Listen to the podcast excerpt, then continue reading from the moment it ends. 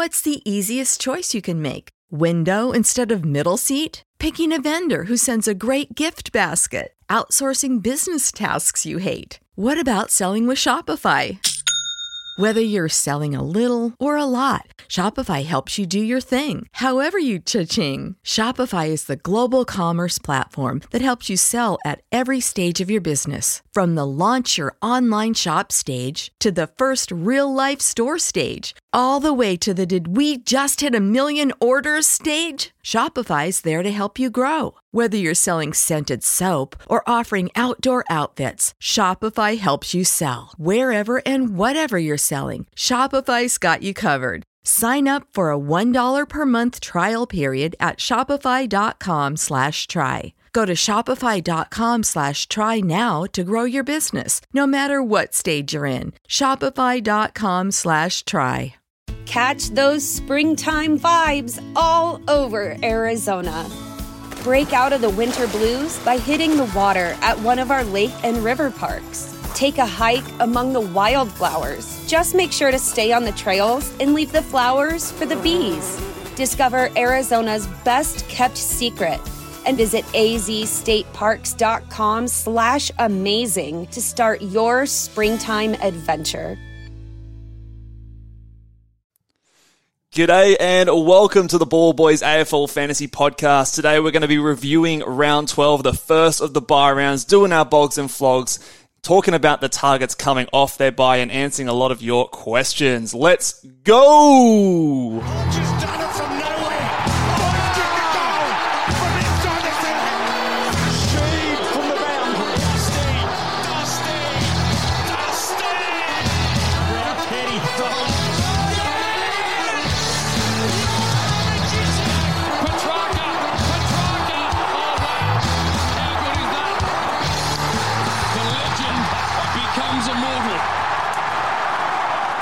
G'day and welcome again to the Ball Boys AFL Fantasy Podcast. I'm your host, Mitch Casey, and you can find me on Twitter at Ball Boys Fantasy and joined as always by the co-host of the podcast, Luke Rogerson. How are you, mate? sickly, Sickly. sickly today, mate. Yeah. I, I've been struck down by a devastating, devastating case of man flu. Oh, So- mate. Well, I, I, I put a tweet out to say, obviously, we're recording this on the Tuesday. Normally, we Hmm. record on the Monday evening, but uh, I thought it was because you uh, were just taking solace in Hugh Greenwood and, and just being empathetic and, you know, yeah, poor, poor bastard. it hit got- you hard, that, that, that concussion to he one got- of your players. He so. got crushed. Did you actually see the Oh. I didn't miss. I missed that game. He got Um, fallen on. It was like a, a marking pad. We'll talk about it a bit more later. But Yes. uh, no, just a head cold for me. I, I but he curled up in the fetal position at like 5 p.m. last night and went to bed. So Yeah, yeah. I'm feeling a little bit better today. But um, always better when we're talking fantasy, isn't it? Of course, mate. Hopefully, it's a, good remedy for you to, to feel a bit better afterwards, anyway. So, but we appreciate you you fighting through the man flu. We do I know, obviously, uh, it's a it's a very very serious condition that, that we It all need to work through. Not to so- be underplayed. To be so, underplayed. but let's uh, let's get stuck into it. First of the bye rounds, we've got a lot to cover, a lot of news and things like that to, to Yep. get through. But first of all, let's maybe just review the round by going through our favourite segment. And the winner of the Norm Smith Medal. You're an embarrassment to what you do, mate. You're an embarrassment. Always That's funny, Sarah, yeah. Sarah love it. Grab always gets me. Love that. classic Bevo. But we've got a few games to go through, a couple fewer games than normal. But starting on the Friday night, Melbourne versus Carlton.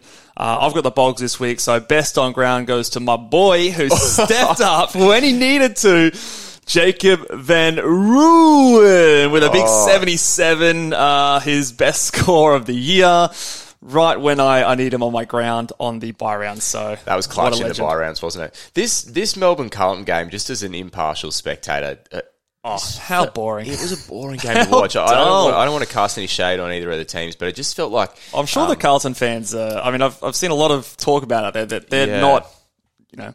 I think they're pretty aware of how, how their team is going just like we were aware as a Richmond Oh, supporters, correct, correct. how And- poor we were looking. And Carlton they've got such great players. We just want to show, like, want to, them to show some dare and some dash. You Yeah. know, Saad come off the back line and stuff. So They've got the but, uh, talent, absolutely, but Man, yeah, now, the game style. Anyway, speaking of someone with talent that didn't perform, and I know his owners will be very unhappy is Walshy. So he's Yeah. our he's our flog for this game. If you're a, a Walsh owner, things have been reasonably good up until now.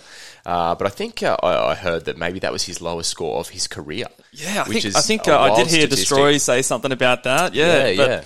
that's pretty crazy. And and look, I believe it because of how gun how gun of a player he was in Yeah, his first season. But yeah, fifty five points. Um, yeah, just not going to get it done. One mark, two tackles. Uh, gave away a, f- a few free kicks as well. Um, you know, playing off that half forward line a little bit more, so not really in the CBAs. So without the DPP and now with a poorer role than a couple of weeks ago. Yeah, not Yeah. probably not the time to be jumping on Sam Walsh, but again, someone will monitor. He will uh, be losing cash, but for owners that have him right now, uh, that's not a good way to start your your first bye round. No. Now this next game we were watching a little bit of, and this this looked like it could have been a 200 point Oh, drubbing at one point. yes, I think they definitely let the foot off the gas. Port, Adelaide, Adelaide, did, but they- that first quarter, man, They, just they kicked 100 points by half time, and, and one of the guys that was leading that charge was your uh, your Bog yeah. Bog Zaki Butters has been obviously we both jumped him. Did we jump on him in the same round? I think it might have been the same week. Oh, I think so. so I went Zeeble and we and were we obviously got a first couple of eighty scores, but since then he's just been amazing. He's right up there in the Brownlow uh, votes at the moment. Zak Butters, since moving into the midfield round, uh, midfield role, which was actually a couple of weeks earlier than we brought him in, he has been averaging 108 points, and that was in round four. So he, I think he had a couple of games in there. The one against the Bulldogs, I think it was at the. Um, the gather round was the one that sort of alerted us, and we sort of went okay, and we got him in on round six. Uh, but since round four, he's averaging 108, which would rival some of the best midfielders in the game. And uh, a lot of people were a bit worried about his body and stuff like that, but he's just been a, a great pick so far and uh, has been soaring up in price. So. Oh, he's found some continuity, and I don't think there was ever an argument that he wasn't going to be an elite player. It's just whether his body could could stand up to the rigors of footy. So He- He's definitely taken it up a notch, in my opinion, though, in terms of his um, that like that play. comes that comes with the continuity. But Yeah, once you, you think- string yeah, a few agree. weeks together, you get Yeah. that confidence. So now, um, looking on the other side of things from this game, Will Day was the flog that I've got in here, and and um, this is an interesting one because there there was a scenario probably. Prior to his suspension, where we were sort of talking about, hey, this guy's a great pick and he could go on to be a top six defender.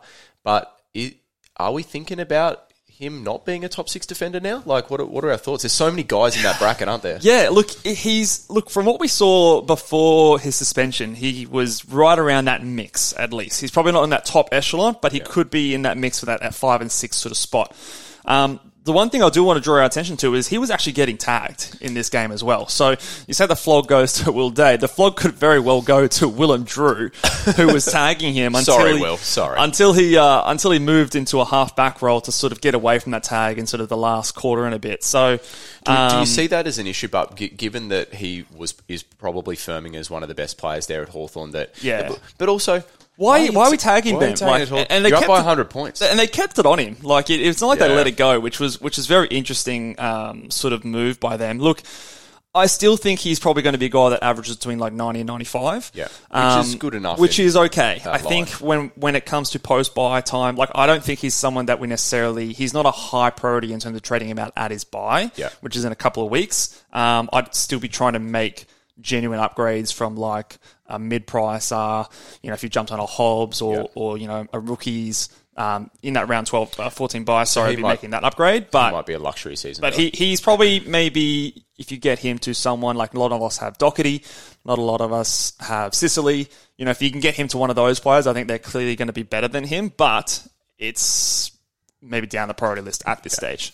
Now, I've got a sneaking suspicion that you might want to do both the bog and the flog for this next game. So I might sit back and just let you go to town on. Well, well, first of all, they, they kind of coincide with a trade that I did this week, which I'll get into in a, in a second. But the bog for this one, Darcy Cameron, he came out and had a great game, 109 points. Um, we sort of highlighted him as a good player to, to bring in.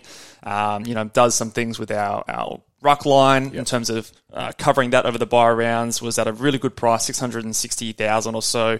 Um, someone who we've seen the, the role improving. So he came out, did what he needed to do, and, and had a weird quarter by quarter breakdown. I don't know if you saw this, but he had like 10 points in the first quarter, 50 points in the second quarter, seven in the third, and then 40 in the in the last quarter. So look, if it wasn't for those like first and third quarters, he could have had an absolute monster of a score. But still, 109 for a guy that you paid less than 700,000. It's a great return, in my opinion. So Yep. he's the best on ground. The flog, and I'm going to dub this. This is the flog of the year so far. Uh, flog for a Is it just 'cause- multitude of reasons. It just affects you. Jordan DeGoey. Uh, okay, this is going to start my little rant. Jordan DeGoey. Um, just the bump. Like, what were you thinking, mate? Oh, like it. It just now. I've got a question for you as a as a person who's probably played football at a higher level than. You know, well, definitely a lot higher level than I have. And my under 12s are one season of. you were best on ground in the grand final, mate. I- Oh, I actually, you know that. what? Maybe I'll, I'll take that back. But, uh, but anyway, what's why bump? What why bump in that scenario? Is there actually like a football advantage of bumping instead of tackling? Yeah. Or is it just laziness? is it like what? Why bump? I, haven't played for a few years, but when I was playing there, there's definitely this notion of when when a player gives that hand pass over the top or kicks the ball, you stop their run on by like Yeah. laying what we used to call I don't know if it's the same, but we used to call a bumper bar. Yeah. and so in that instance, they've disposed of the ball. Um, you obviously can't tackle them after they've disposed, and so you lay a bumper. So you don't want to give away the But- free for holding the man. Yeah, exactly. But but what he did is, you know, to be fair, it's not a bumper bar. He's like that's a full on bump, and Oh, I his shoulder's connected right with his chin. I knew the second that I saw Oh, that. Like bad. as soon as I saw that, I've, I've my, my heart sunk spat for you because I knew that you, Yeah. you traded him in. But um, yeah, I I think like players players can have brain fades, and I think this is one of these situations. So I, I don't necessarily agree with a heap of people who've come out and absolutely like crucified him for it because players yeah. players make silly decisions. It's, it's a split second kind of thing, right? is, but, oh, it- he's it got a reputation, obviously, that which um, you know people will jump on. it certainly hurts. Now I, I don't think I think uh, in terms of your particular trades and how it impacted you, it, it sucked. But the De Goey trade was kind of separate to your main move. It's not going to absolutely kill me. Yeah. So The, the thing that kills me though is the fact that I was weighing up between two different players from the same team. oh, hindsight hero. I know, he I know, I know. And and look, I put this tweet out like, and I, I actually scheduled the tweet to come out at the start of this game because I knew that it was going to be, you know, a, a hot take or whatever. And yeah, I talked about it last week, and I'd followed through with it the whole time. And straight away, you know, I mean, it's, it wasn't even long into the game as well. It was like five minutes into the first quarter. He's on negative four at this time of the game. Yeah. And um, everyone's like, well, that, that went up in flames, that sort of thing. But I stand by the logic, right? Because the week before he scored 127 against North Melbourne. Yeah. Um, you know, he's on the round 14 bye. I traded Worpel to get him. Someone commented say that it's the wrong week to trade out Worpel, which I thought was, you know, a weird take of the trade.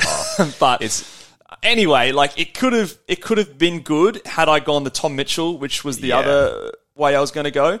And if that was the case, people would be calling me a genius. I'd be, I'd be, a, you know, I'd be ahead of my time. Do you know what I mean? But I, I traded the wrong guy. Look, yes, obviously that's a fail. That's a flop of a of Yeah. a result. But it's like it's funny. The, the, what we love about the game, it's all opinion based. It's all like a lot of the, the stuff you're doing. You're going with your gut on particular trades and stuff, and so it's good fun. Like last week, you know, you you was we were both a bit smug because we'd missed a lot of bullets, and then Yeah. it's come around to bite both Yeah, of us. yeah, so uh, it's all it's all part of the fun. I'll cop it. You know, call me an idiot, whatever. I don't, I don't mind. I've been I- calling you I, an I took a for years, risk, and people saying I'm sideways in premiums, and that's not it, and that's whatever. Like I stand by that. Obviously, I, I use that as a cash grab to make money. He's going to become a premium for me this week, but.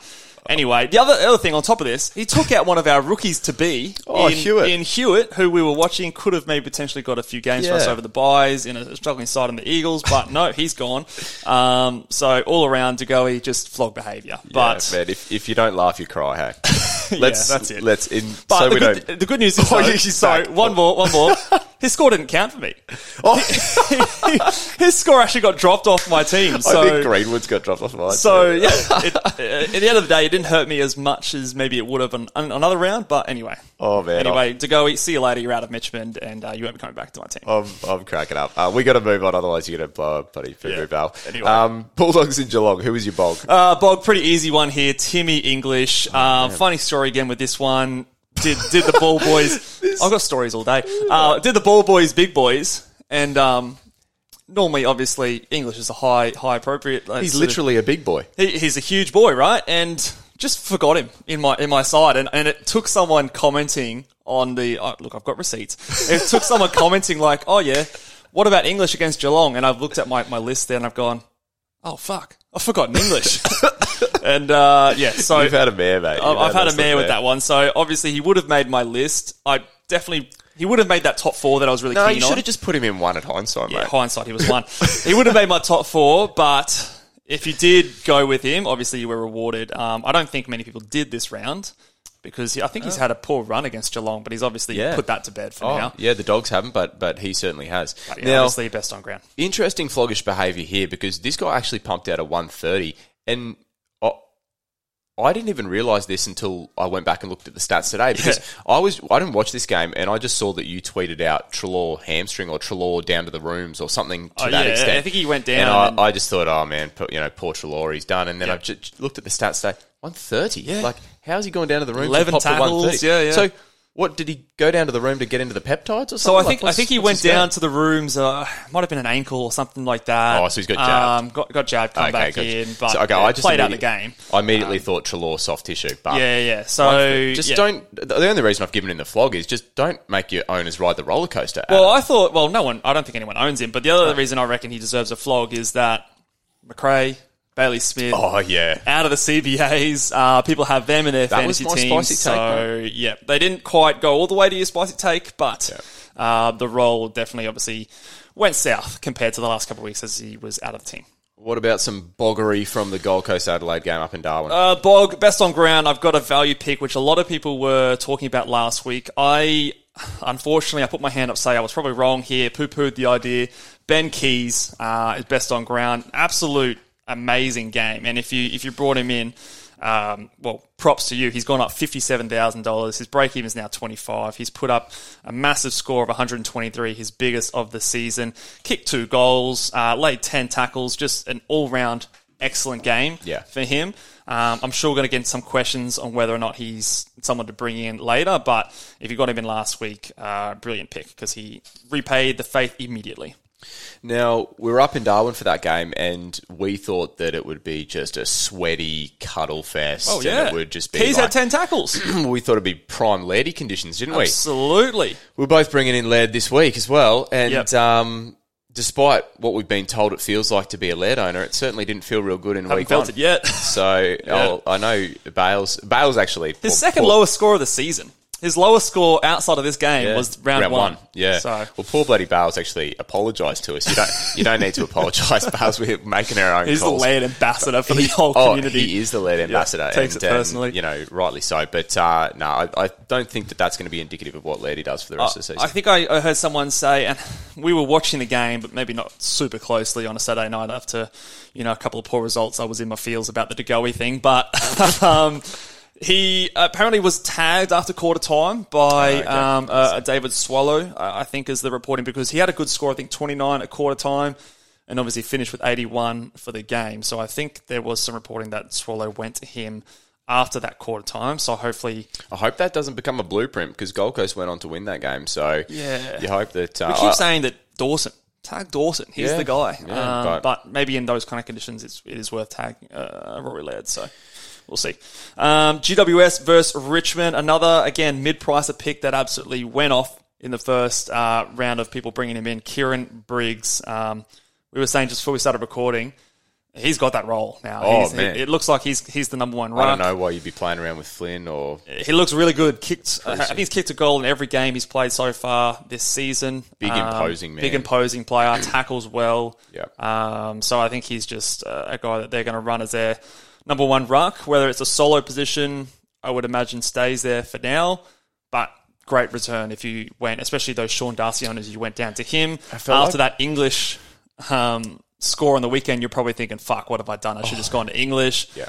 But if you did go to Briggs, I think hopefully use that cash to do something else, and it probably was the um, with hindsight the, the move to make. Mate, there's there's a scenario where like he's put up, I think it's three hundreds in a row now. Um, just fact check me on that. I but maybe one like, was ninety or something like that. So let's say he's GWS's number one big man now. Mm. If if this is the kind of stuff he's capable of, like, what's to say? yeah, he's gone 84, 111, 117. So like, what's to say he doesn't go on to? Well, look, I'll, I don't think he's going to be like you know top two ruckman or anything like that, but he's probably capable of averaging what 90, from here. He's going to make you some cash if you if you got Absolutely. him this week as well. So his break even's 12 again. He's made the most amount of cash uh, this week, 72,000 in That's- one week. See, that's the shitty thing for the He could go on and do it. Do that again. He could make another sixty thousand in another week. Yeah. um, he, he'll get to 700,000, 750 really fast. Wish he was a ruck forward or something like that. Um, now, from that game, Floggery, this guy's not really a flog, but I'm just sick of the fact that we didn't pick him to start the year and he's just pumped out. I think he's the second highest averaging player in the game, or he's in that realm. And Tom Green pumped out, I think, a 115 or so for owners. So he's not a flog, but I hate the fact that he's not in my team. So Yeah, Tom we- Green. I'm, should I'm actually rooting against him every week, and uh, It's terrible to say, isn't it, rooting yeah. against players, but. But well, for my fancy, I'm not wishing injury on the man, but I just hope that he, you know, spends a bit of time on the bench or something like that. You know, Rest just up. Hoping those sort of things happen. But uh, let's move on to the last game: Essendon versus North Melbourne. Best on ground. Um, this man, I, I believe, he's probably got it three weeks in a row. But Hmm. Zach Merrett, um, we needed a captain to come home. Bro, um, didn't we what? had the VC on Laird. Yep. And almost in a strange way, lucky we did because my other player that we were talking about on the Friday show was Daicos. And Mm-hmm. Daicos was going to be my VC, but we switched it to Laird. You would have taken I would have taken 114, So I would I. think. Um, and had I gone Laird and not got that VC, I probably wouldn't have gone Merrett, who won 55 last game of the round. My ranking, I think, at that point was in the mid 2000s. Um, He I- clutched it, didn't he? He clutched it. Biggest score. Um, What's the easiest choice you can make? Window instead of middle seat? Picking a vendor who sends a great gift basket? Outsourcing business tasks you hate? What about selling with Shopify? Whether you're selling a little or a lot, Shopify helps you do your thing, however you cha-ching. Shopify is the global commerce platform that helps you sell at every stage of your business. From the launch your online shop stage to the first real life store stage, all the way to the did we just hit a million orders stage. Shopify's there to help you grow. Whether you're selling scented soap or offering outdoor outfits, Shopify helps you sell. Wherever and whatever you're selling, Shopify's got you covered. Sign up for a $1 per month trial period at shopify.com slash try. Go to shopify.com slash try now to grow your business, no matter what stage you're in. Shopify.com slash try. Catch those springtime vibes all over Arizona. Break out of the winter blues by hitting the water at one of our lake and river parks. Take a hike among the wildflowers. Just make sure to stay on the trails and leave the flowers for the bees. Discover Arizona's best kept secret and visit azstateparks.com slash amazing to start your springtime adventure. Biggest captain score I think I've gotten, or maybe the Marshall one a few weeks ago. But this one felt better because I don't think everyone went him. Some people went Taranto. Which He put up a 130. And that's the thing. We were we were So I know, was- bloody puckered up tighter than a snare drum there when Taranto went 130 and we were relying on on Merrett. It actually got me. Um, I was messaging Holmesy um, from the Pod Pod, and uh, it probably got me over the line in that match. To be fair, yeah, after Greenwood went yeah, down, so probably same for myself um, as well. So poor bloody poor Holmesy can't um, catch a break at the minute, but yeah, um, Merrett well done. Now flog for me is just straight up whoever fell on Greenwood's head because I, I was just he's a good pick as well. He's Mate, looking nice. Talk about Greenwood. I had a hardwood at half time because he he was playing very very well, forty nine points, and then just before they flashed to the bloody halftime ads, my hardwood became a softwood very oh. quickly because so it was right on the half time. yeah. I, so basically, it's like ten seconds to go, and they obviously they've wrapped it up. The siren's gone, and then just before they cut to the ad, it flashes to basically like Greenwood's on the ground like this, and Oh. he tries to get up, and you're just like, no, that bloke's cactus, and without. They, they said, "Oh, we'll come back and we'll confirm he's gone down." I was like, "They said, don't worry about worrying about when Yeah, you look done. like that on live Yeah. television. You're not come back on the ground." No Um, good. So there would have been a you know a few owners that got on, so that was disappointing. But um, that's part of the game. Yeah, it's part of the game, and obviously, like we said, luck plays a big part in the game, and, and we're seeing it a lot. Like I think again, the community, the the competition as a whole, everyone's getting wiser. Obviously, we're all learning from the great man Selby, who's put out this blueprint. We're all kind of picking it up and running with it, and um, it's getting harder and harder to do well in this game. And I think a few people have mentioned before, but luck is having an increasingly bigger imprint on the results of the, the comp. So chalk that one up and, and try and do your best to just move on. Now we're going to talk some news from the weekend because you've spent 15 minutes talking about De Goey. So let's um, let's talk some news. Sorry, I cut you off there, but That's all right, let's All get good. into this news. Uh, so, a couple of things we'll talk about here that will affect um, what we're doing moving forward. But Clayton Oliver is the top, uh, well, the number one story on the list here. He's expected to be back this weekend against the Pies.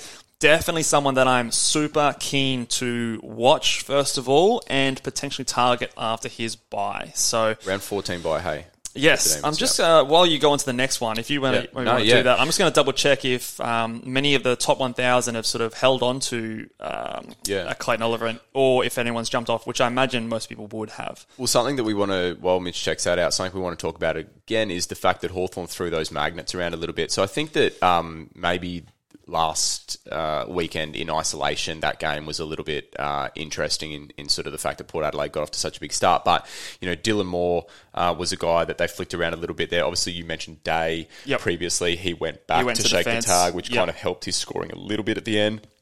But I think that'll be something that we kind of watch over the next couple of weeks to see whether that's a trend or whether that was just something that um, Sam Mitchell did. Yeah, so a lot of these, like both Hawthorn and Melbourne, um, both have the round 14 bye. Yep. So we're watching these teams this weekend, not as like uh, we're going to jump on them now, but to maybe do something after their round 14 bye to get them in for our squad for round 15. Yep. So Dylan Moore, for example, we talked about a lot of those guys uh, in the round 15 by the forward line. Yep. So if we see this weekend Dylan Moore come in and he's in the midfield, well then he's a cheaper forward line that's going to be there for round 15. For idiots like me who trade out Errol Gulden, you might be able to jump on someone like that and plug into your forward line and at least hold down that position for a little while until you get him to a big dog. Um, or he might stay that way and you sort of ride that until the, the situation goes. The tough thing about the last game was they put him in there and in my opinion they looked way better.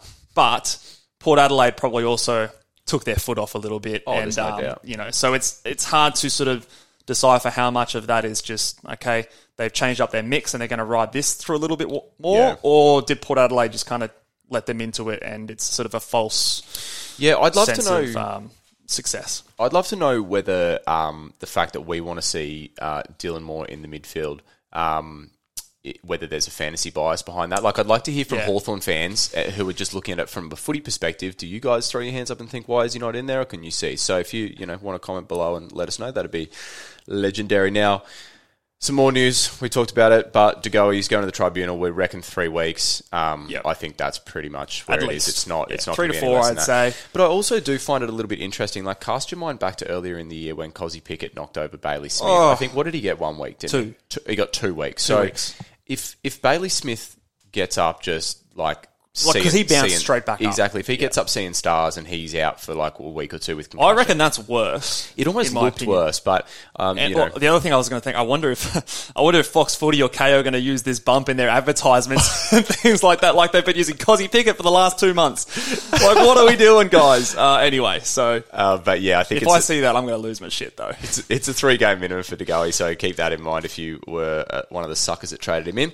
What else we got from news wise, Mitch? Uh, just on that game as well, uh, a couple of injuries from um, uh, Collingwood. Collingwood. as well. So Will Hoskin Elliott had knee injury, and I think Beau McCreery also had an ankle injury and was on crutches. So does that mean Shaggy? the airport. So Harvey Harrison, who we're dubbing Shaggy, based know, on what- his um, uh, his profile photo in the AFL Fantasy app. Um, it- does that give him some short term job security as a guy that maybe, even though he's got a, his bye next week, is he someone that maybe we trade in this week as a cheap downgrade option?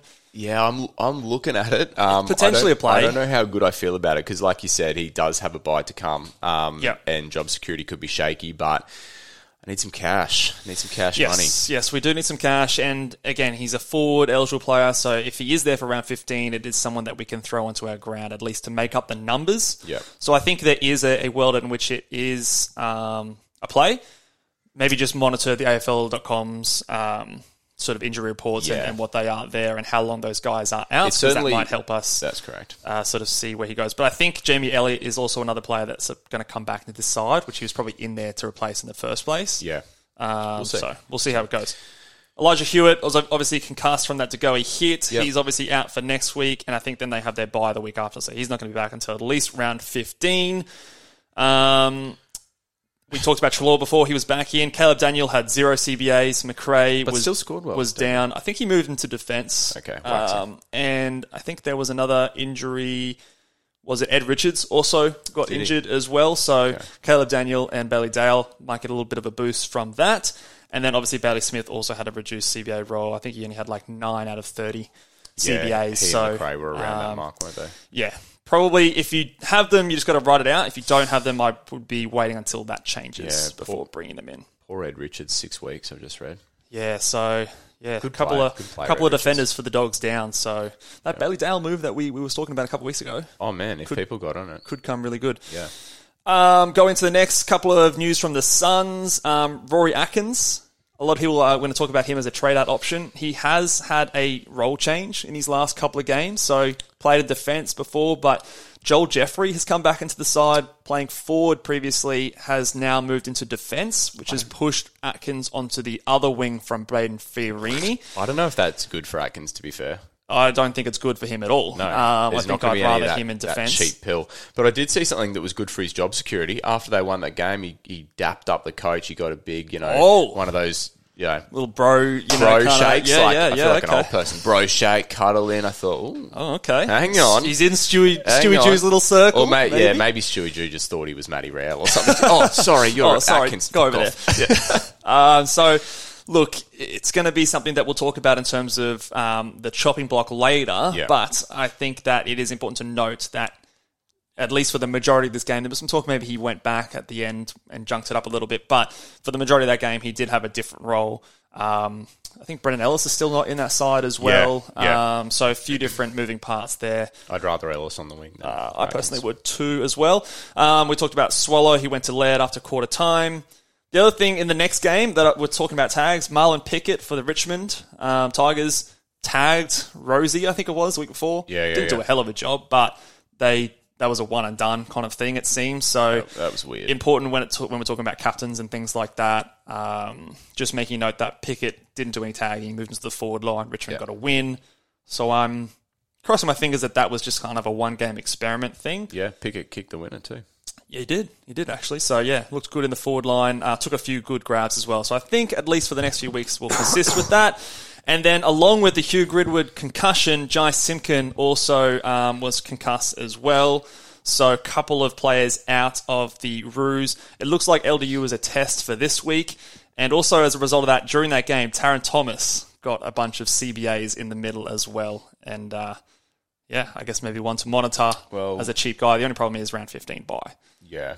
It was a it was a few years back that he had that big end of year run, wasn't it? Is- I think he went like right 105 post bye. I think two or three years ago. Yeah, so He's maybe- playing, he's playing for his footy life. Maybe one to think about. Um, but yeah, maybe more so just to monitor at this stage. I would say. Yeah, okay. Uh, but LDU also is potentially back this week with a couple of those guys going out. And as much as we've been burnt in the past, he is he is bloody cheap. I'll tell you that much. Oh, for sure. You ready to throw the headband on?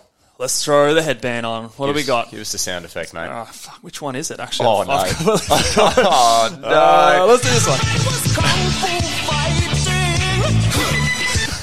oh, you went on the back, I went on the front of the head. That's all. I don't know what, what the hell was We that. were in sync though. we were. Shopping block. Okay, another tricky round. Yeah. Round 13, different to most years because now we'd be just trading guys out on their bye, Yep. getting them to guys who have already had their bye, doing that simple little upgrade. But this year, round 13 is the good bye, Yep. as everyone's been calling it. Yep. you got Gold Coast and um, Geelong players. So we'll talk about some players on the chopping block. Some of them we'll talk about them. So, but the obvious ones are your red dots. So players who are out. Greenwood, I think, chop. He's gone. Can, can we dig more into that? Because this is the thing I, w- I was going to sort of ask you about. It, it sucks because you know he's going to have his bye as well as the fact that he's out this week.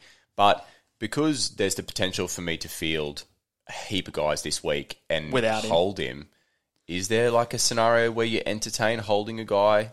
I, I yeah, I there may be a scenario like say Greenwood comes out and from now he's like a, a 90 averaging player, which I think is you, you could expect that reasonably if he stays in that um, midfield role. it could be then hold. for his price, he's underpriced. Yeah.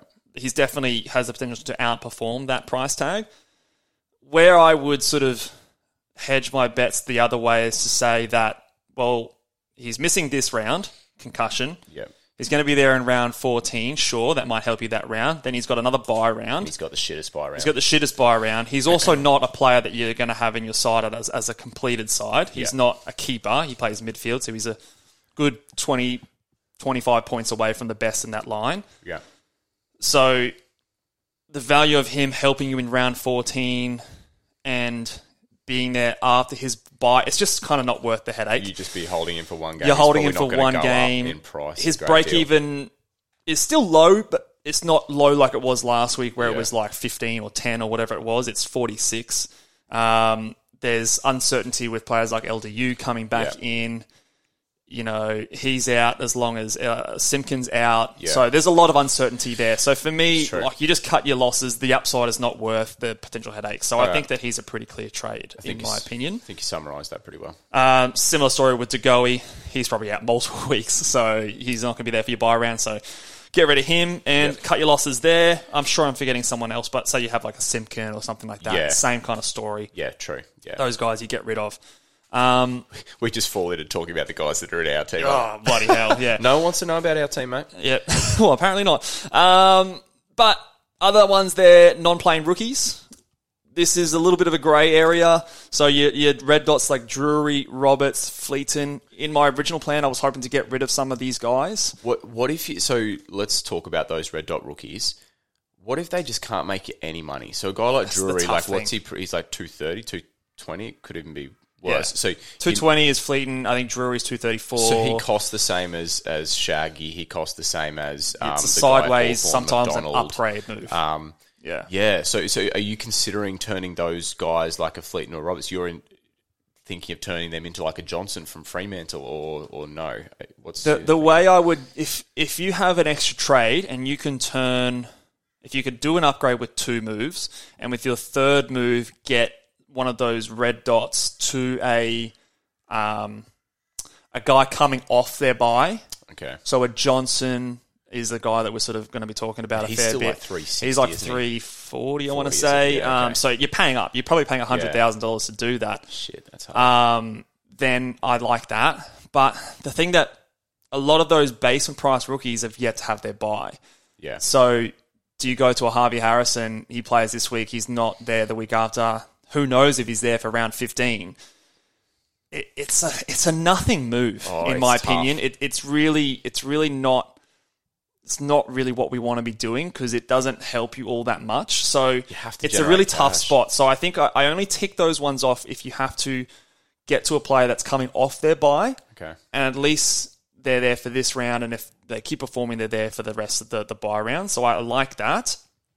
Or if there's a rookie that you are really just gung ho on, like you think this guy's the Yeah. dude, like I don't The know, dude, like I don't know. If you, if you looked at and you watched bro. Harvey Harrison's uh, game and you went, "Yep, this guy," and you're a Collingwood supporter and you've got a bit more insight to us, and you think, "Nah, he's in there for the next six weeks."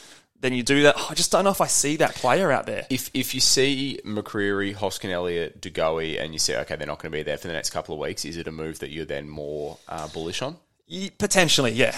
And there's there's a world where it, where it pays off because we need cash still. We still need cash generation because the thing that I'm struggling with my team, and again, not harp on my team too much, but to make those upgrades, the luxury upgrades, like I'm going to run out of cash on my bench players to, to do that, to facilitate that. And with the rookies not coming through in terms of those cheaper ones, Yeah. it's hard for me to do that because these guys that are red dots are not not generating cash. My team value is slowing down.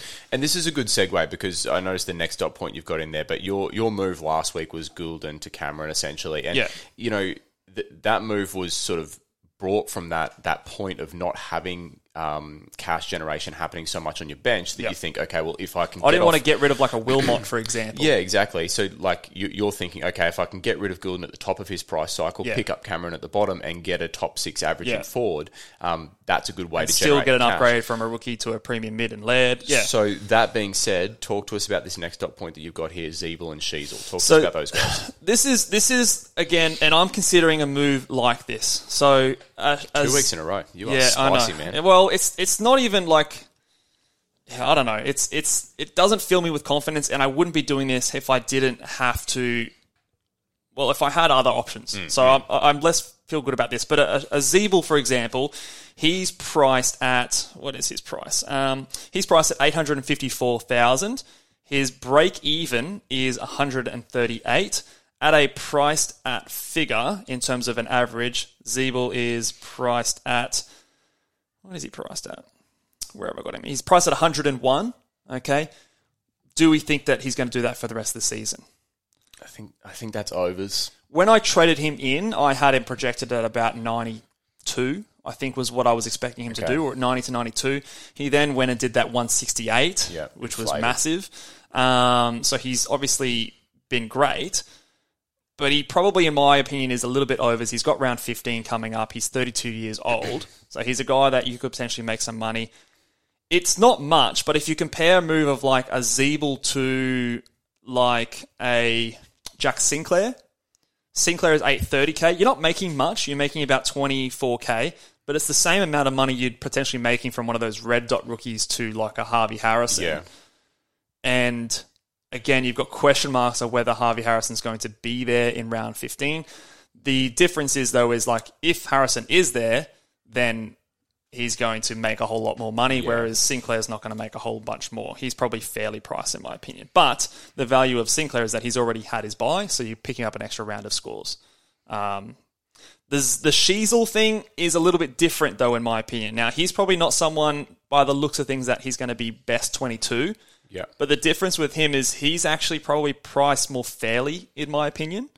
So he's only priced at 772, so about 70,000 cheaper than a Ziebell. And if you put them side by side, like who do you think averages more, Ziebell or Sheezel the rest of the season? Maybe you say Ziebell, Bro, but I'd but be- maybe be- not much. I'd be guessing. Yeah. It'd be a guess. What do you What do you think about if I wanted to make 100k this week? What about? Oh, I was going to say Sheezel to like Darcy Cameron. I know Darcy Cameron has the round 14 bye, so you Yeah. only be getting him for a week, and then he's getting a bye. But at this point right now, it makes you 100k cash. I reckon two weeks from now, it's not going to make you money. It might even cost you. That's very, it's a tough one. I think because the strategy we said, and we'll go into our trade target soon, and we're going to talk all about round 12 bye players. Yeah.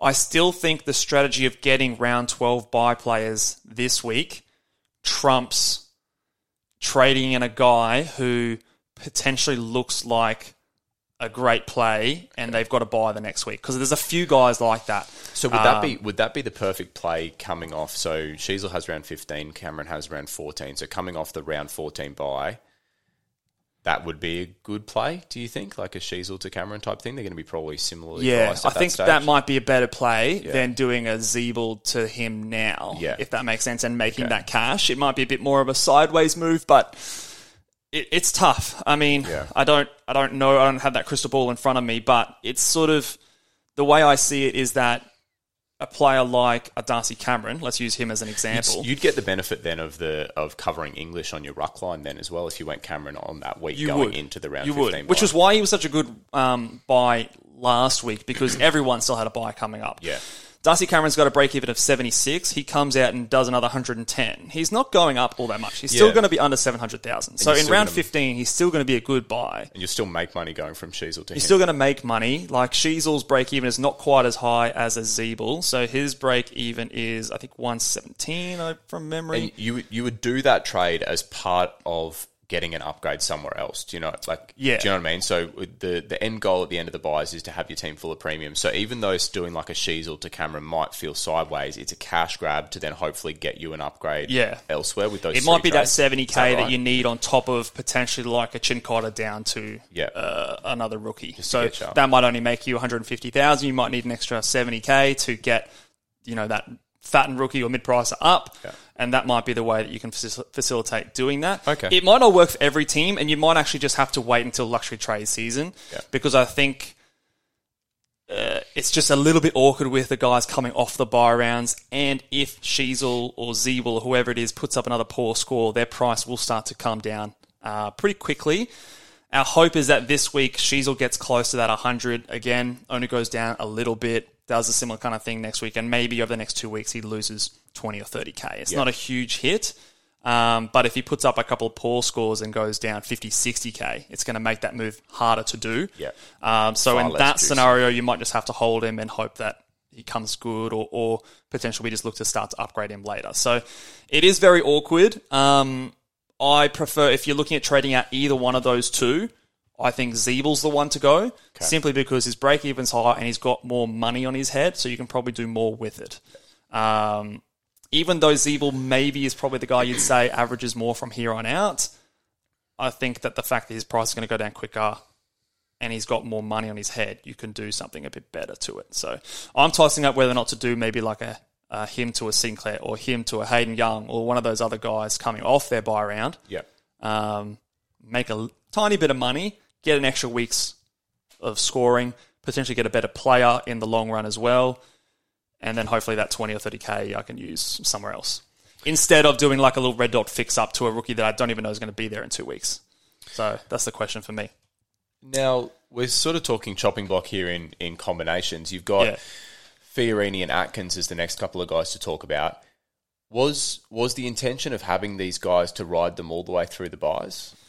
I think it's it's kind of an interesting uh, discussion point because I think when we were buying them, or when when other people were getting them into their sides, you sort of like used the round thirteen as like a selling point for them. Yeah. But I think, in my opinion, that was always if if everything went well, it's like that's the home run pick. Yeah. The the round thirteen bye being a positive was more, in my eyes, applicable to players like a Tom Stewart, a Noah Anderson, Keeper. a Matt Rowell of you know if you believed in him, like those guys that you wouldn't mind being in your team at the end of the bye rounds. Um, so for me, those guys, uh, they've done their job. You got them in at a time where they were very cheap. Rory Atkins is five hundred forty-seven thousand. You probably got him at about four hundred k. He's made nearly one hundred fifty thousand dollars. Cool, that's great. Cash it in. I think you cash it in now, Yeah. despite him having the good buy, because at the end of the day, he's a guy that you're going to want to upgrade. Yeah. So why not upgrade him now when he's not contributing to your team? And if you get him to around 12 bye player, well, then he's going to do. They're going to fill the same amount of bye rounds It's true. anyway. So so you might cash him in for a guy like uh, Johnson. Yeah. Yeah. Yeah. You do the same thing. Johnson's going to play the same amount of games um, that contribute to your bye rounds from here as an make would. Um, so that would make you about 300,000. Oh, sorry, 200,000. Two hundred thousand. Yeah. Yeah. I mean, which is good. You can then go and throw that 191 on, on top of someone yeah. else. Uh, yeah, and so you could do that, and Fiorini up. So something like that. So in my opinion, just because they're on their round 13 bye, and the original plan was that if all went well, you'd hold them through the end, I wouldn't let that stop you from getting out of what is clearly a sinking ship in terms of, um, you Cash know. F- Fiorini is is going backwards in price. Yeah, Um, so he's he's probably someone that a lot of people actually jumped off him last week. We had him on our chopping block last week. I think that he's a guy you get off now while he's on his bye and just cut your cut your losses. especially if you've been able to get all that cash gen because even even if you you're running with that notion of nah ride these guys through their bye like you said it's irrelevant now because you can trade in guys off around 12 bye but the other thing you can get to the end of the byes and think shit I, I haven't actually made much cash off these byes That's right. they- well, well, actually, I think. I think Braden Fiorini I think I probably bloody lost cash on him Um, when I traded him last week so after his 112, and a lot of people got him in that week eight. He was 559,000. He's 589,000. So he's only made 30,000 from that trade. yeah Um, that was probably me I think I think. Did you trade him last week? I got rid of him last week So he was 619. So you made, made what 50k? oh it still doesn't feel good but yeah, does it 50k on that move. Um, if you trade him out now, you've made 30k. If you trade him next week, he might actually be below than what you purchased him That for, and he's done absolutely nothing for you. So um, I think that you get rid of him now and try and get him up to a premium, in my opinion. Um, uh, Bailey Humphrey is a different story because I think he is still generating cash. Yeah. So my plan for him is to hold him. He's got a low break even um, at 35. He's someone that I think that if you have him, he's a guy that I'm planning to be there around 14, 15. good player to root for as well he's, he's quite a talent isn't he Oh, he goes for it, doesn't he? for sure. Um, last little dot point you got here on the on the chopping block is just kind of those failed or topped out mid prices. So guys that fit into the mold, like a Kennedy, a Worpel, a Peddler. At this point, Yeah. these kind of guys have done what they need to do for you, and they're they're your they're your um, springboard, aren't they? To, Yeah. your, to your underpriced premium. And, and a lot of these guys won't be on their bye round. So you might be thinking, oh, well, I'll wait to trade them on their bye round or whatever. But I think it's fine to go early on these guys because they've Now done their job. bring in around now 12. that you can bring them in around 12, um, and also now that they might not potentially contribute to your best 18 scores anyway. Yeah.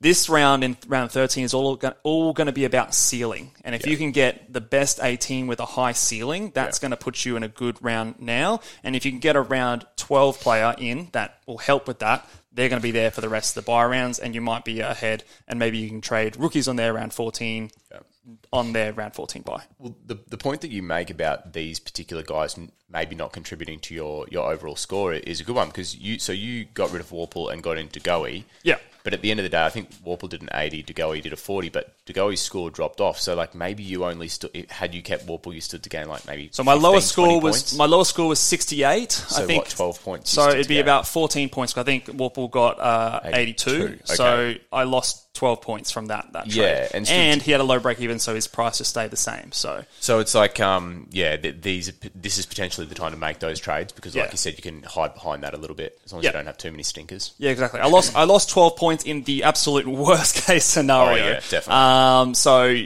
that's like there was always a risk in that. Yeah. The upside was he goes 120 and I make 40 points on that. So and I drop a bunch of cash. Obviously that didn't happen, but the logic is there, and that's why uh, those sort of things happen. And again, why you can you can cut bait on those mid prices now to try and get that high ceiling guy with a good matchup this week. Now, before we talk uh, trade targets, do you want to review our spicy takes from last week? Oh yes, let's do it.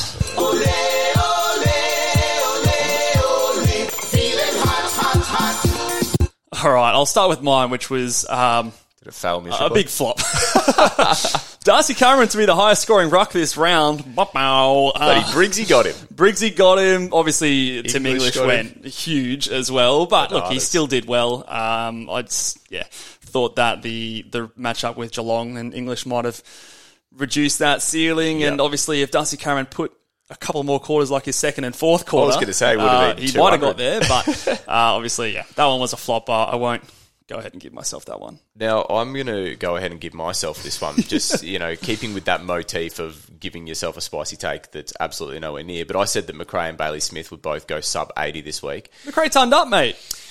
Uh, yeah, but I, I've gone down the road of you, and I'm just going to start giving myself these spicy takes. So the the reason the reason why I'm mucking around, of course, but the reason why I've started to think that is is just like what were we expecting? Is we were expecting Treloar to come back in, and we were expecting um, CBA percentage to come down for Macrae and Well, we thought the Smith. Might be eased in and maybe do a bit more of that wing or half forward. Or he was certainly back, not, but he was straight back in there. Yeah. and so we did see that just in fine Bevo form. Yeah. um, the that- roles changed straight back away. So, like, if, if you if you own uh, Macrae or Bailey Smith, you obviously got that forward status, which is awesome. Uh, but week to week, man, They're probably going to be 90s, 95. Yeah, they'll be close enough to maybe the mark. but, nearly 100. man, but imagine riding that Bevo roller coaster, eh? yeah, not, not not a ride you want to be on. Okay, so in summary, our spicy takes flopped. Uh, let's Yeah, let's not- not a good week for spicy takes. talk trade targets. This Trade is targets. spicy week. We've got guys coming off their bye. All right, so guys coming off their bye. you'll notice on these trade targets they're all going to be um, they're all going to be round twelve players because this is the um, this is the strategy, right? You, get- you get a guy coming off their bye. they're going to contribute for the rest of the bye rounds. Yep. Um, and they're going to help you increase the amount of total players you have for the rest of the byes. Now we'll start going through defenders. I've got four names on this list, okay, and we're going to sort of talk about like as well where we see them fitting in terms of like the best twenty-two, Okay. um, and whether you think As they're, in, like, they're the- in there, they're locked in, The best they're fantasy twenty-two or the best at their team? the best fantasy twenty-two. So Overall. like, like your your Roll. Roy's rolling twenty-two, Oh, or whatever. that's copyright, mate. You Shout out can't- to the traders. Shout out to the traders. I was just trying to work out whether you're talking about their actual football team or whether Yeah, yeah, no, no, like the fantasy, the best twenty-two Okay. that we want to have ideally in Yeah. our teams by the end of the year. So throw name in the. Defenders, uh, I'll throw maybe these first two names at you: Jack Sinclair Yep. and Hayden Young. What are your thoughts on those boys? And and do you have a pick out of the two? Uh, my pick would be Sinclair. Yeah, Um, but let me preface yeah, everything we say about defenders here. I really only think there's a couple of guys locked into that top six defender bracket. Mm. I, I feel like those remaining three or four spots are just like. Well, let's let's do one off the cuff here. Like if we Okay. if we did top six, Yep. Uh, Like I think locked locked away, you've got Dawson, Dawson, Daicos. Daicos, Docherty. Docherty, the three Ds. Would you put Sicily in there, Um, locked in? if if what he said the other week about his role is true. Yes. Yeah. I think he would be my fourth. Yeah. So you got four, and then who do you put as those next two right now? Do you put Sinclair as that next one? So this is where this is where you can have a, a clump, right? And this Yeah. is where you can talk about players being in and around the mark. I think you've got Tom Stewart, who will be in and around the mark. I think Sinclair will be in and around the mark. Um, Zeeble has a potential to be there. Hayden Young, I do think has a potential to be there. Will Day, Sheasel are probably six guys that have to fit into that last two spots. Luke Ryan's averaging, buddy. Luke Ryan, yeah, well, we'll talk about him in a second, but I think there's probably at least six to seven, maybe eight players that could fit in that Yeah. last two spots. So I think Sinclair and Hayden Young are there. They're by no means guys that are locked into that that Yeah. you know. The, I think there's four, like we said, but they're there and abouts. If I- that makes sense. If that like uh, at least in my head, it kind of like illustrates the priority of how much urgency we should be trying to get these guys in there. If if you don't have Sicily in your team, are you targeting a different position this week and waiting for Sicily to come off his round 14 buy and bringing him in? Potentially, Because he so he comes back for one week. His break even is at 55. So you'd have to think he's going to go up significantly. But if we think if we think that he's locked into that role where he doesn't have to be accountable, then bro, he's like he's going to be a top six defender. You would think. Yeah, I think so. I, I would. I would definitely think so. So would you prioritise bringing in, let's say, like a Lachie Neale or a Serong this week, and targeting those kind of guys, and then thinking, okay, well, I do my defenders. I, I do agree that there's probably more certainty in terms of like best 22 guys in the mid midfielders coming off their bye this round. yeah, Um, there are a couple of like Sinclair averaged 103 last year, Yeah. um, and had a big second half of the year. So I think that of all of them, he's probably got the highest ceiling of those guys and potential to join that sort of clear top three or four defenders. But the inclusion of um, uh, Wangli Minera going into defence, I think, has sort of I, I got through that well, mate. you always butcher that. I eh? did. Um, NAW. Um, I think he he's kind of limited the ceiling of Sinclair. Although Okay. we have seen it, he scored that 140 a couple of weeks ago. Um, but it's just been a lot of like 90s and low hundreds so far this season, which might still be enough. He's averaging 96. I think he could probably get close to 98 to 100 um, for the rest of the season. But it's not like clear have to move heaven and earth to get this guy in, if that Yeah, makes sense. No, I agree with that. Now, um, Freo boys, I can't believe we're still bloody selling the Hayden Young ticket, but, but Hayden Young Well- and Luke Ryan. A couple a couple of smokies. I'll, I'll loop, loop these next two guys together. Luke Ryan and Jake Lloyd. I'll also throw in there as well. He's coming Yeah. off his bye. These guys, I would. They're unique. They're points of difference. Luke Ryan obviously has his ceiling. He started the year off amazingly. Um, I would put them a little bit behind, like your Sinclairs and Hayden Youngs, and he's actually pretty much the exact same price, one k more than a Hayden Young. Um, but he's obviously probably going to be a little bit more unique. He hasn't had as many floor games compared to someone like a Hayden Young, but historically, when we look at Luke Ryan, he actually has a ceiling and he has a pretty low floor as well. So he's a guy that comes with a bit of risk, but being a point of difference, they've got Richmond this week. Um, their run home is okay for the rest of the season, but he is definitely someone that, I if you told me at the end of the season that Luke Ryan was a top six defender, I wouldn't be completely shocked. Yeah. I'd be a little bit surprised, but it wouldn't completely shock me. And then Jake Lloyd is the other guy in that discussion. Again, just from a more unique point of view, he's a guy that's obviously done 110 in the past, but hasn't been at the last couple of years. Um, he's coming off the back of a 123 against Carlton. So his break even is lowish, 806,000. Again, all very much in a similar 800k kind of price tag. It's more just that unique matchup. Yeah. I think And for- he has the Saints this week as well. I mean that that does make that somewhat tempting, but I think the thing, and I, I don't really have stats to back this up off the top of my head, but Sydney are looking to bounce off halfback a little bit more, less chippy chippy, and I think I actually think um, there's other guys that are taking more kick-ins this year. Am I right? Because Lloyd took predominantly. The Uh, yeah, I think uh, the Lizard Blakey. is doing a bit of that. See, he signed Um, until 2031. What's that? Sorry. Did you see that the Lizard signed until 2031? Oh, did he? Yeah, that's a massive signing. Oh, good man. I don't know what I'm having for lunch tomorrow, and he's signed to 2031. Are you serious?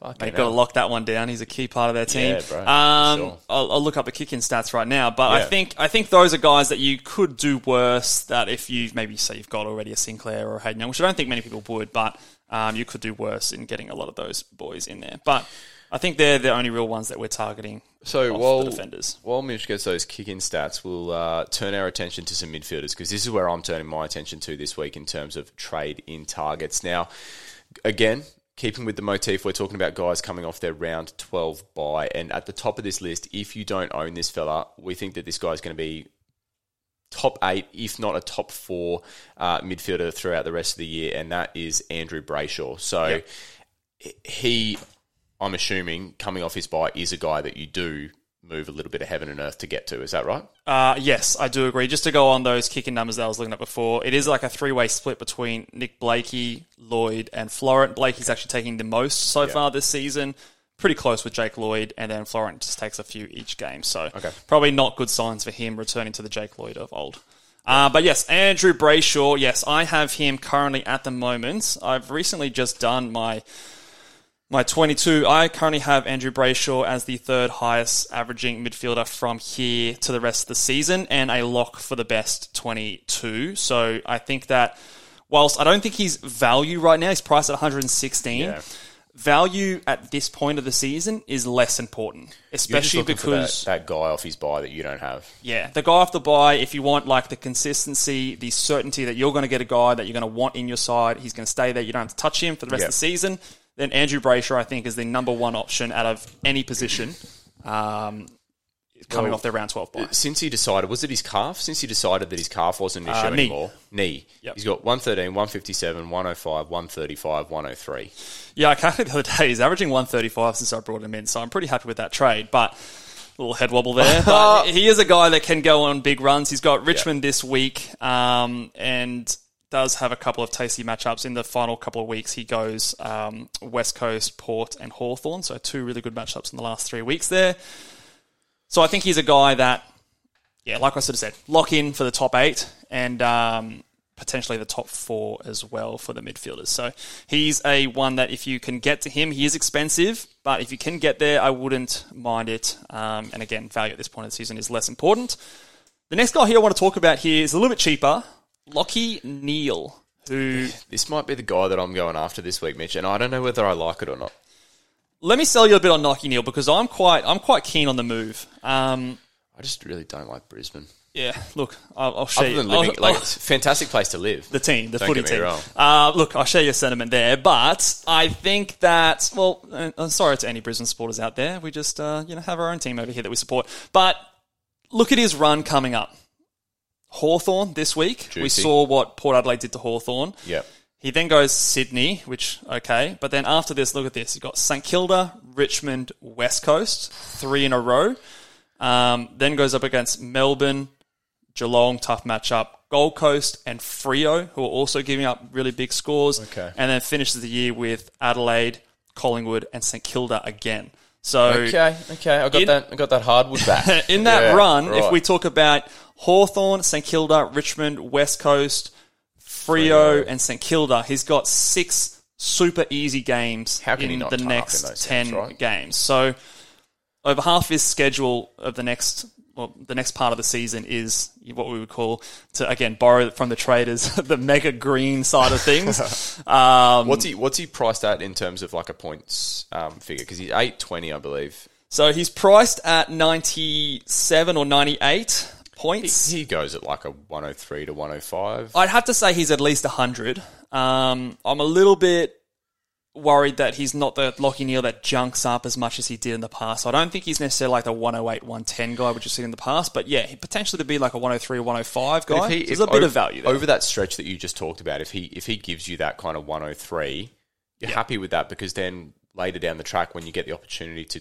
to go to the big dog that you missed, you, you can probably bridge that gap. Am I right in saying that? I, I, do agree. I do agree. So I think I think for me, if if you can't afford Brayshaw or you already have him, Lachie Neale to me is the number two guy that I would be targeting him, and I am potentially looking at him this week myself as well. if I just selfishly again, if I can get Greenwood to Neale, you tick that off, I'll tick that off. That's an upgrade for sure. regardless of what I have to do to get it. Well, no, I'm not going to just blanket statement say English yes. down to Briggs. yeah. Um, but I think if you can, you know, move some undesirable pieces out of your team Okay. to do that, then yeah, I think that's a good good play. Okay.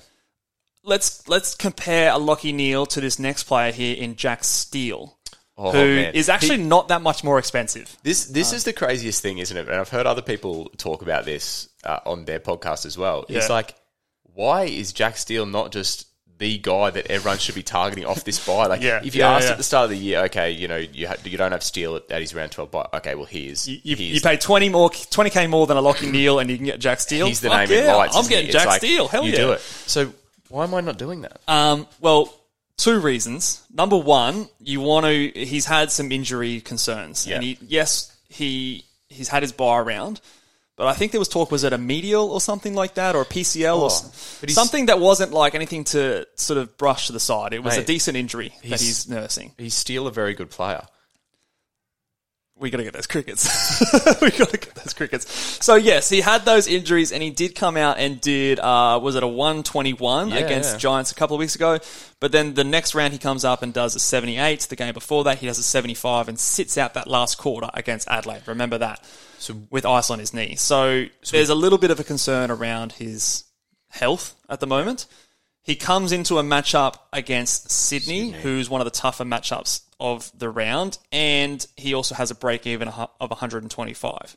The other thing to consider as well is that because this round that we're on right now, round 13, only has two teams on it, next week we're probably still going to be looking at all these round 12 players Yep. again anyway. Have so, a look. So chances are you're going to be looking at two of these guys. So if you if the answer is if the question is like in what order do you get them in? You get Neale this week with a break even of 80 coming up against the Hawks Yeah. over a Steele coming up against Sydney with a break even of 125 and concerns about his knee and health and all that sort of stuff. That yeah, that makes perfect sense. Yeah. Let me throw you a hypothetical. We get you get Neale this week. Yep. Steele comes out. Smashes it. Well, Or- this is the hypothetical. What does he have to do to make him a trade target for you next week? Do you know what I mean? What does he have to score? What can't he score? That's a tough one. Uh, yeah. I, I want to use the eye test over Okay. scores. Right. Um, so I want to look at him, make sure he's running well and getting um, like his marks and spreading and, Yeah. and you know sprinting confidently and all that kind of thing. Um, if you want to boil it down to some numbers, I want to see his time on ground start to come up a little bit. His last three games, he's gone 75%, 77%, 66%, 79% his last four games. Uh, whereas the start of the year, he was close to that 80% time on ground. So if I see that number on time on ground closer to 80% than 70%, then I'm going to feel more comfortable doing it. Okay. Um, and ideally, if he, you know, I'm not too worried if he scores a 90 or a 100. I'm still okay if those other boxes are ticked. If those other boxes are ticked and he scores a 60, then maybe not. I still wait a little bit and go for something else. Um, but yeah, I think that's the way I look at it. So Yeah.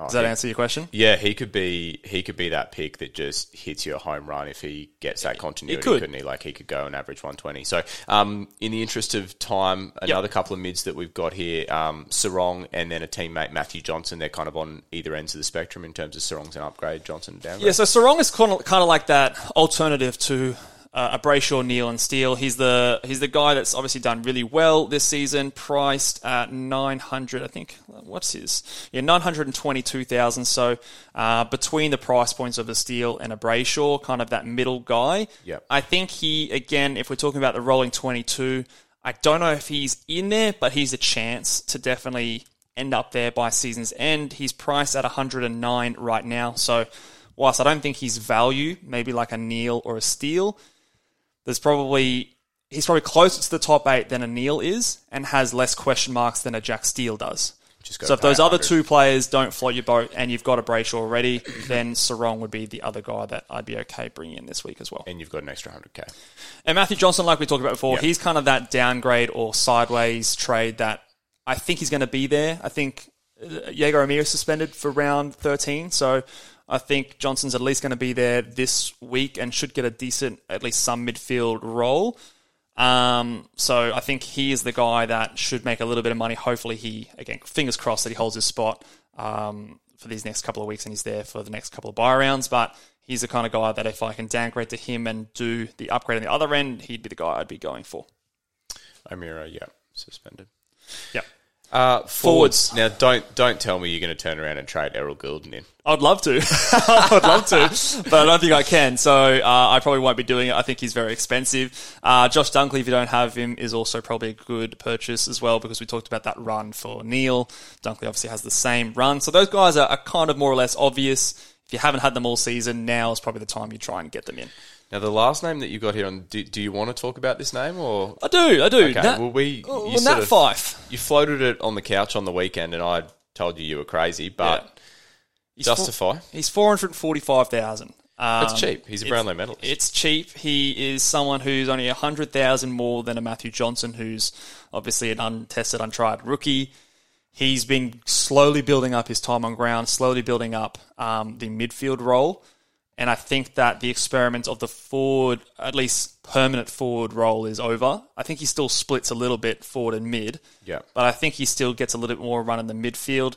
So, so for people listening, people go, "Oh, Mitch has Mitch has gone crazy," but talk about the, the scenario where you look at this. What, like, why would you go down this road? What do you see it being for you? scenario that you look at this is that you look at your forward line, you see five or six round 15 buy players, and you go, fuck, who's going to play in my forward line in round 15? Do I want to trade in a Dylan Moore? Do I want to trade in uh, a Ben Keays or someone like that? I mean, Maybe you do, but again, those guys are going to cost you way more than a Nat Fyfe. is Um, Keays going to cost you? Keays is six hundred now. isn't Six it? hundred, two hundred k more. So a Nat Fyfe is a cheap option that has the potential to score an eighty or a ninety, and it's just one of those right day. get you through the bye things. It's not. he's not an upgrade. He's not a. He's not a guy. It's like one of those sideways moves, or even like a downgrade. Say you downgrade a Fiorini or an Atkins to a Nat Fyfe or something Yeah. like that. You're getting a player that's forward eligible that has the potential to do something in the right role. If he doesn't go crazy like what happened to De Goey with me, his score drops off. It doesn't count. you It's haven't lost all that much. I still don't feel good about it, but at the end of the day, you've got a one. I don't feel good about it. Maybe it's not even a this week play. It might be a next week play because his break even is still 79. So even if he comes out and scores a ton, he's not going up very much. Um, but then you would have the confidence to jump into it. So he might be a watch this week and a trade in next week. But just someone that I want to be on everyone's radar as uh, maybe a potential solution, a cheap solution for your round 15 forward issues. Yeah, Um, just flagging it. Nothing wrong with that. Now we're making a habit of these long podcasts, aren't we? But should we? Um, we love the bye rounds, don't we? We do. Should we jump on um, Twitter and? We a did have some a questions and some ones that I think are worth going over. So we talked about Ben Keays Yeah. before. Let's also lump in uh, Briggs into the situation as Okay. well. These guys that obviously went gangbusters last week Yeah. are cheap compared to what they're going to produce. Is it too late to get in a Keays or a Briggs? Well, the, I think they're they're slightly different uh, when we talk about them in the fact that uh, Briggs is on the ruck line, Yeah, so yeah. there's there's no way that I, I feel like I'd be endorsing somebody going. If you've got the Marshall English combo, I wouldn't be endorsing just randomly trading, one of these guys, Briggs, and I yeah. also wouldn't be endorsing trying to get Briggs in a R three or No, I as well. I think that would just completely fuck your team up. But um, if you've got one of those, you know, spicier picks in the ruck line, and you felt like that that ruckman wasn't going to be the guy that you're going to see through, maybe there's a cash grab where you downgrade someone to Briggs and then ride this cash run a little bit and then get it up to English or Marshall later. Like, do you see a scenario there where you, you don't have English or Marshall? Let's say you've got, let's say you've got like Witts, A Witts, this yeah. week. He's on the bye. So, so what would be wrong with going like you've got Marshall and Witts? You go Witts down to Briggs to ride this cash. You get a playing player this week, and then you try and at some point then get to English. Um, the risk is that obviously you've got Witts. He's got the bye, uh, round thirteen bye round. Yeah. Um, he would have helped you in round fifteen when both English and, And Briggs. Briggs are on their bye round. Yeah. So you would need to make sure that you've planned that well enough, and you've got. And again, we look at our forward lines and that sort of stuff for the round 15. Make sure that bye round isn't catastrophic, but Okay. theoretically that play would work. And you'd be okay having Briggs even into round 16, I think. Based on what I've seen, he, he's still. seems really solid, It, it looks like he's going to be okay. So it's not the worst case scenario if he's still in your team after the bye rounds and then you get him up to uh, an English or whatever like that um, afterwards. But it's just that round 15 bye is awkward. And yeah, I just don't know what kind of rucks you've got there that you might be doing it. So, like you said, if you've already got English and Marshall, I probably wouldn't endorse the move from Darcy to Briggs last last week that was that was That was the play. Yeah, Yeah. Um, let's so uh, a fella with a So let's talk about Keays. yeah with a more friendly bye around is is Keezy. Um, position. hurt me a li- little bit this week because I got Greenwood instead of Keays. I never had the the um, cash to get to Keays anyway. It was really because you tight. want to do Laird as well. Yeah. Um, but look, the, the black and white answer is if Keays is in that role for the rest of the year, then absolutely it is definitely not too late to jump on that, Well, he, he could be a, he could be a top six guy, which is um, insanity. But at a really cheap price. but what? So let's talk. Let's actually talk about how Adelaide have played when Keays is in the midfield because I actually think that there might be something to the fact that they actually haven't Well, they lost. been performing as well. Yeah, they lost. They lost. Did they lose last week as well? Actually, let me have a look at that. And let me double check. My Um, memory is so short. Do do do. So they versed the Suns and they versed Brisbane. No, they beat Brisbane. They beat Brisbane. They did beat Brisbane. yeah. Okay. The other game that they played him in the midfield was against Collingwood, and I think they lost to Collingwood. So But, but the short answer is, like, and you would agree, absolutely yes, you've got to get this guy in if you think that he's going to play that midfield role for the rest of the year. I, I would say it's almost like a must trade in. So he's gone. He's gone into the midfield for what reason? He's gone in there to. He's locked in Matty Rowell last round. Yeah, bigger bodied Brisbane midfield. The round before, he he was with Neale at stoppages. Yeah. Okay. Again, Brisbane have got a probably a bigger midfield than most other teams in the comp. Yeah, Um, and the other time that he went in the middle was to tag Daicos when he went into the middle. It was kind of like a reaction because he started on Daicos Yeah. in the, the the defensive line. Daicos went into the middle. Keays just kind of followed him in. His next couple of games, he comes up against the Eagles. Well, who's he tagging at the Eagles? yeah, you wouldn't have thought Um, so. I wouldn't have thought he's he's tagging in there. He's got his bye then, obviously, and then he's got West, uh, Collingwood again. So say he goes to Daicos again. Again, you maybe got a bit of that cat and mouse kind of thing. Does Daicos Yeah. play defense or mid? Maybe he might go in mid if if he's there. So would you? So would you wait one more week, and if it happens again against the Eagles, then you think, oh shit, maybe this is a thing. Yeah, if he's in there against the Eagles, then he's obviously not doing a tagging job. He's just in there because he's their third or fourth But mid. I- I'd love to hear Adelaide um, fans' perspective on this, but I- I think they look a better team when Rachele's in there. I agree. Like they were doing so well at the start of the year when it was Rachele, when it was um, Soligo, when it was um, Keezy, Keezy's a gun. those other Like, young young guys. Keezy's a gun, but Keezy's like in that accumulator laird type role where he just he bullies people, he gets the footy, he Yeah. racks the pill up. But Rachele might have less They possessions. than him, use it just- better, yeah, yeah. and they So- they're more damaging. Yeah, if Bales if Bales was watching this, I'd be interested to get his thoughts. Um, but yeah, So my, my opinion as like a blanket rule is that you don't go if you if you didn't get him last week, you don't get him this, week. week, yeah. I'd rather be trying to prioritize getting that upgrade to a round twelve bye player because again, similar to what we said before about those other guys, if he goes big, yes, he's going to go up in cash and his break even is low at twenty five, so he will make money. But then you've at least got the certainty that he's in there as a midfielder moving forward. yeah, and he's still going to be cheap for what he could potentially Oh, do. Like he- he's he was down like a 110 three hundred thousand before last week. yeah. So you've still got uh, a cheaper forward that you can put in there. I would just want another week to make sure that's the case, and then the guys who did get him in, he's got his bye. They've got the dilemma of do I keep him? Do I trade him on his bye? What do I do? Yeah, true. um, you avoid that dilemma. And if he's the guy that you want after the bye round at round 15, then you get him. So for mine, I think you wait. Yeah, you could even do like a She's Law Ziebell down. Yeah, you could. Yeah, Um, yeah. the, the round point, after because yeah. yeah. he's he's going to be still at that point cheaper, much cheaper than than a Sheezel. You can make some cash. You can make some cash while And one's in- going in up, one's going down, And in that role, he'll average more than She's and, and you'll have more certainty. You'll have Yeah. more certainty by then. Look, it was a it was a great play last week Oh, because anyone play. you got in, you had that bye round dilemma. Yep. Um, but this week, I don't like it as much. Now, there's a scenario where I'm wrong, and obviously, if you jump on, it does prove to be a great pick. He Yep. suits your bye rounds. He helps around 15 forward line. Great if you're set up well there, but I think the general opinion I have is that probably it was a last week, not this week play. Oh, he could um he could be the keys to success. So you, you never know. We'll see. Um, that was that was the lowest of low hanging fruit.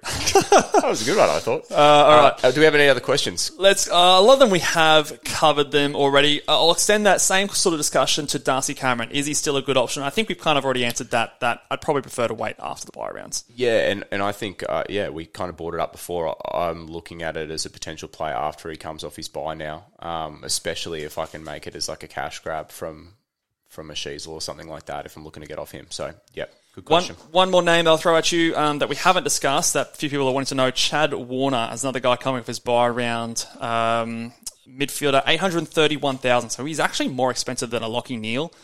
Some people are asking him or Lachie Neale. I'm Lachie Neale 10 days out of 10. Yeah, it's like it's interesting. So he's gone since round seven, 113, 99, 104, 115, 105, which is kind of similar to what Neale's done in terms of overall. Neale had one little stinker in that period, but I don't know. Is it the is it the pedigree of Lachie Neale that gets you across the I line? I think it What is the pedigree. I mean, we've seen him, you know, put up a couple of really poor scores. He's got three scores under 65 so far this year. Yeah. The ceiling also isn't super high. Like his highest score of the year is 115, or sorry, 117 in round one. Yeah, So when you've got a floor under 65 and a ceiling not over 120, they're just not the kind of players that I prefer to jump on. His run coming up is good. Um, St Kilda this week, then Lions, then West Coast, then Geelong, then Richmond. So three out of the next five are good. Two are probably tougher. But I'm just he's again he falls into that category of more impact, less accumulator kind of player, and I just rather a Lachie Neale. Because at the start of the season, I had him higher projected than I did a Chad Warner, so I'll uh, I'll go that guy when they're the same price.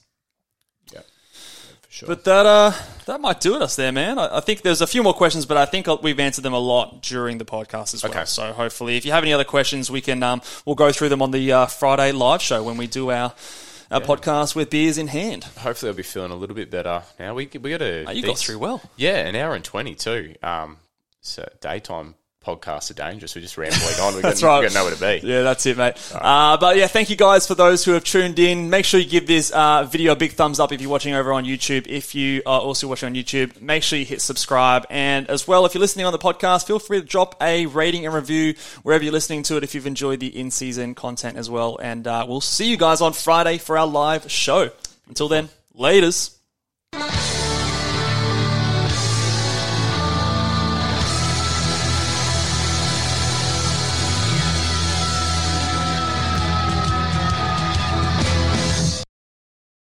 Catch those springtime vibes all over Arizona. Break out of the winter blues by hitting the water at one of our lake and river parks. Take a hike among the wildflowers. Just make sure to stay on the trails and leave the flowers for the bees. Discover Arizona's best kept secret and visit azstateparks.com slash amazing to start your springtime adventure.